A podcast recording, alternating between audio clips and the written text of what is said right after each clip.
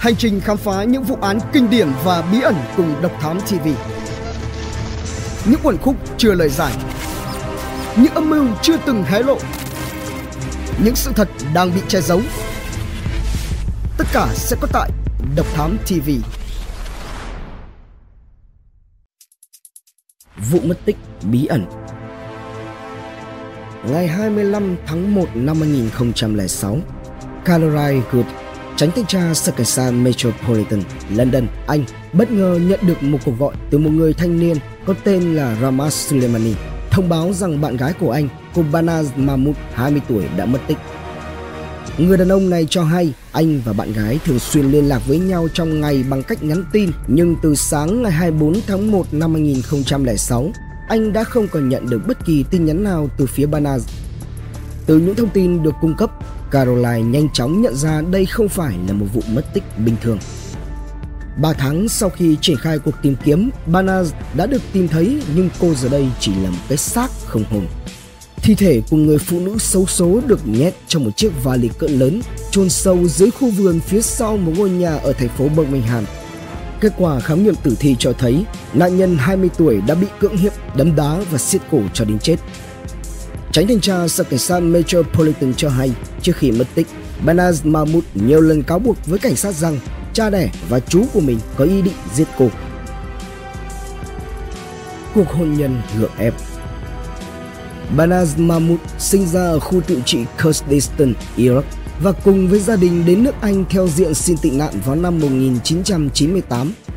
Năm 2003, khi mới 17 tuổi, Banaz Mahmoud đã bị gia đình sắp đặt một cuộc hôn nhân ngược ép. Những chuỗi ngày sau đó của Banaz là những đau đớn, tủi nhục với cuộc sống hôn nhân không được hạnh phúc. Vào ngày 10 tháng 10 năm 2005, cô gái này đã tới đồn cảnh sát Metropolitan trình báo về việc bị Ali Abbas, người chồng 34 tuổi của mình thường xuyên đánh đập hành hạ. Cô gái miêu tả, Abbas là một người chồng nghiêm khắc, anh ta buộc tôi phải tuân theo tất cả mọi yêu cầu mà anh ta đưa ra. Tôi không được phép nói không. Thậm chí, mỗi khi muốn quan hệ vợ chồng, nếu như tôi cự tuyệt, thì anh ta sẽ bất chấp tất cả để cưỡng hiếp tôi. Abbas nói rằng anh ta sẽ giết tôi nếu như tôi dám tiết lộ bất cứ một điều gì với ai. Tôi không biết trong văn hóa của cộng đồng tôi, tức là cộng đồng của người Kurd hay ở đây, thì việc này có được xem là bình thường hay không. Cuộc họp gia tộc Hai năm sau cuộc sống hôn nhân ngục tù, khi không thể chịu đựng thêm được nữa, cô gái Banaz đã bỏ về nhà cha mẹ ruột và nói với họ rằng cô muốn ly hôn. Kể từ khi về nhà bố mẹ, Banaz nhận thấy rằng luôn có hai người đàn ông lạ mặt đi theo mình, la hét buộc cô phải lên xe của họ. Nhiều lần như thế, Banaz liêm báo cảnh sát. Tuy nhiên, vụ việc này lại không đi tới đâu vì không ai biết hai gã đàn ông kia là ai. Nhưng có một điều mà Bana chắc chắn rằng đó là sinh mạng của cô đang bị đe dọa.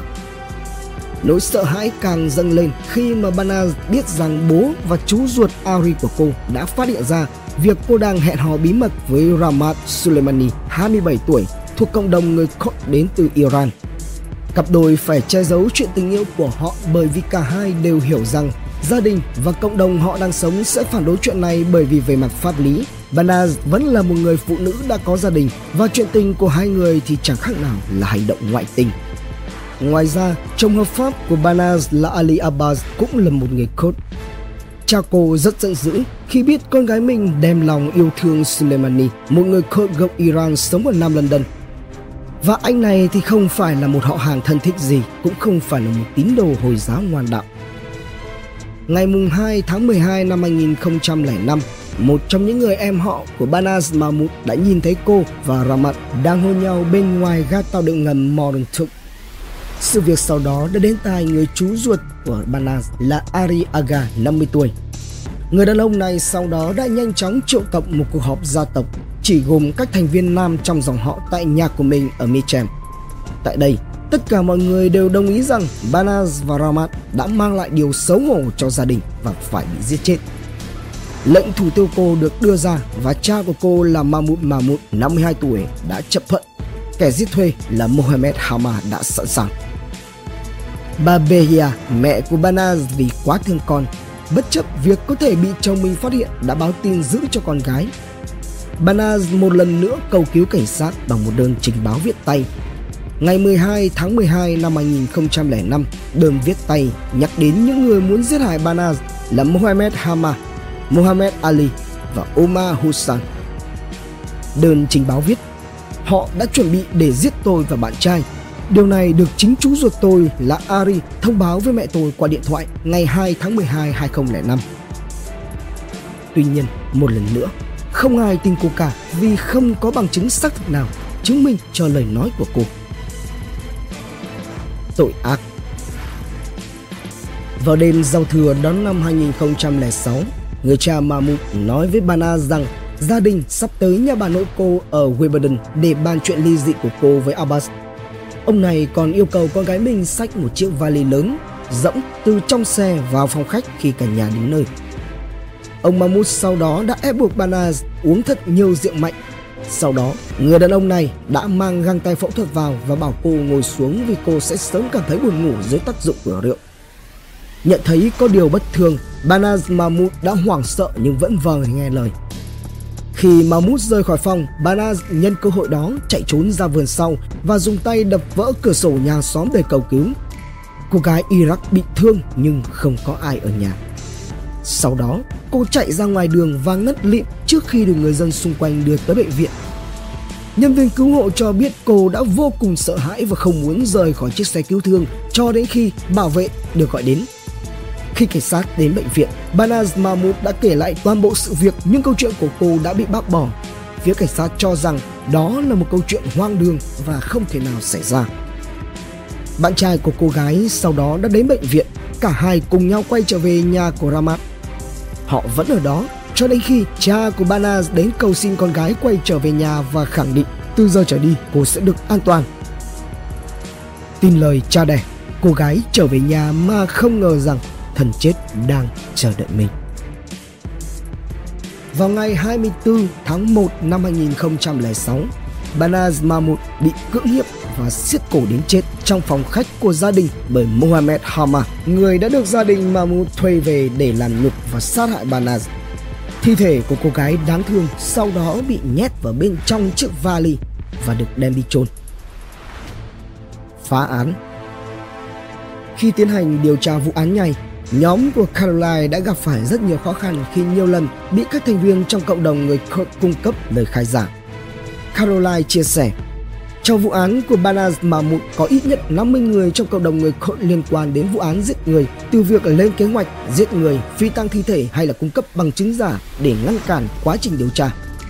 Những lời khai giả này đã khiến cho chúng tôi lãng phí rất nhiều thời gian mà vẫn không tìm thấy được tung tích của Banaz Việc duy nhất mà chúng tôi có thể làm là bắt giữ Mohammed Hama vì đã có hành vi đe dọa Ramat hai ngày trước khi Bana bị diệt hại. Khi Mohammed Hama ở trong tù và chờ ngày ra tòa, thì cảnh sát đã bí mật theo dõi những cuộc điện thoại của hắn và nhờ thế đã phát hiện ra manh mối có liên quan đến vụ án của Banaz rồi sau đó nhanh chóng tìm ra nơi thi thể của cô gái trẻ bị chôn giấu. Vào ngày 11 tháng 6 năm 2007, Mahmoud Mahmoud và đồng phạm là Ari Mahmoud bị kết tội giết người. Mahmoud Mahmoud bị tuyên án 20 năm tù và Ari Agi Mahmoud 23 năm tù. Riêng đối với Mohamed Hama thì cũng đã nhận tội trong một phiên tòa trước đó với bản án 17 năm tù giam. Anh Ramat, tức là bạn trai của Banaz, đã nhiều lần cung cấp bằng chứng trước tòa và phải nghe những chi tiết khủng khiếp về vụ án, bao gồm cả việc Mohamed Hama phải mất hơn 30 phút để giết chết Banaz bằng cây dây dày. Điều đáng buồn hơn cả là vào năm 2016, 10 năm sau cái chết của Banas Ramat được tìm thấy đã treo cổ tại nhà riêng ở Port Doris. Sự thật là anh chưa bao giờ vượt qua được nỗi ám ảnh kinh hoàng về chi tiết cái chết của bạn gái trong phiên tòa. Mẹ của Banas Babahie đã không xuất hiện tại phiên tòa để làm chứng cho con gái. Kinh khủng hơn, bà này còn cung cấp chứng cứ ngoại phạm giả mạo nhằm giúp chồng mình thoát tội một trong hai người em gái của Banaz đã dũng cảm liêu cả mạng sống để đưa ra những bằng chứng chỉ tội cha và chú ruột của mình. Sau phiên tòa, cô gái đã buộc phải bỏ trốn đến một nơi khác để đảm bảo an toàn cho bản thân mình. Riêng người em gái còn lại thì lại cung cấp bằng chứng để giúp cho người cha thoát tội. Những người em họ của Banaz là Ali và Hussein đã trốn khỏi Anh đến Iraq ngay sau vụ giết người. Dưới áp lực không ngừng từ phía Caroline, cuối cùng Ali và Hossein đã trở thành những nghi phạm đầu tiên bị dẫn độ từ Iraq về Anh. Và vào năm 2010, cả hai tên này bị kết án tù trung thân. Caroline cuối cùng cũng đã thành công khi đưa toàn bộ những kẻ giết người trong vụ án của Banaz Mahmoud ra trước công lý. Và đó là một trong những lý do giúp cho cô nhận được huy trường cảnh sát của nữ hoàng năm 2011.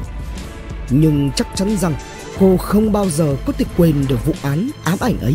Về số phận bi thảm của cô gái trẻ với cuộc hôn nhân ngục tù cùng sự nhẫn tâm của những kẻ có chung dòng máu.